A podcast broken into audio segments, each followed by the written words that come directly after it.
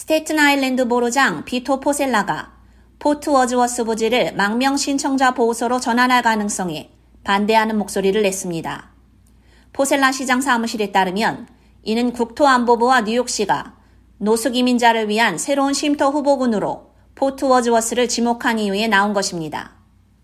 포셀라 시장은 15일 뉴욕 의회 대표단에 연방정부가 강압적으로 자치군의 이민자 쉼터를 설치하는 것에 반대하는 법안 도입을 요청할 것이라고 밝혔습니다. 이어 연방정부는 그들이 만든 문제를 스테튼 아일랜드 주민들과 다른 사람들이 해결하도록 강요하기 전에 이 문제를 해결해야 한다고 주장했습니다. 포트 워즈워스는 지역사회에서 국립공원과 사적지로 사용되고 있으며 미 육군 예비군과 해양경비대가 훈련지 및 주택으로 사용하고 있습니다. 한편 이날 에릭 애덤스 뉴욕시장은 국경에서의 이민자 수가 감소하고 있음에도 불구하고 뉴욕으로 오는 사람들의 수는 여전히 증가하고 있다고 밝혔습니다. 앞으로 두 개의 긴급 이민자 쉼터가 더 오픈될 예정인 가운데 시 관계자는 텍사스에서 온 버스 세 대가 14일 루즈벨트 호텔에 도착했다고 전했습니다.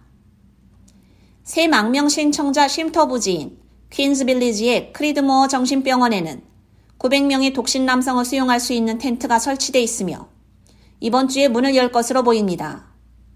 또 다른 2,000명의 망명 신청자들은 다음 주에 문을 여는 랜드스 아일랜드에 수용될 예정입니다.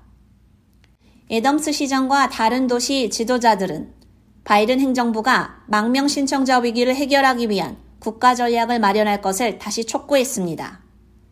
애덤스 시장은 10만 명 이상의 망명 신청자들이 뉴욕에 도착했다고 밝히며 도시가 계속 발전함에 따라 국가적 위기, 이전에는 경험해보지 못한 수준의 인도주의적 위기가 우리가 마땅히 받아야 할 지원조차 없이 이 뉴욕의 앞마당에 떨어지는 것은 불공평한 일이라고 덧붙였습니다.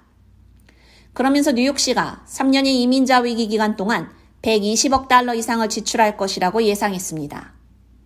K레디오 유지연입니다.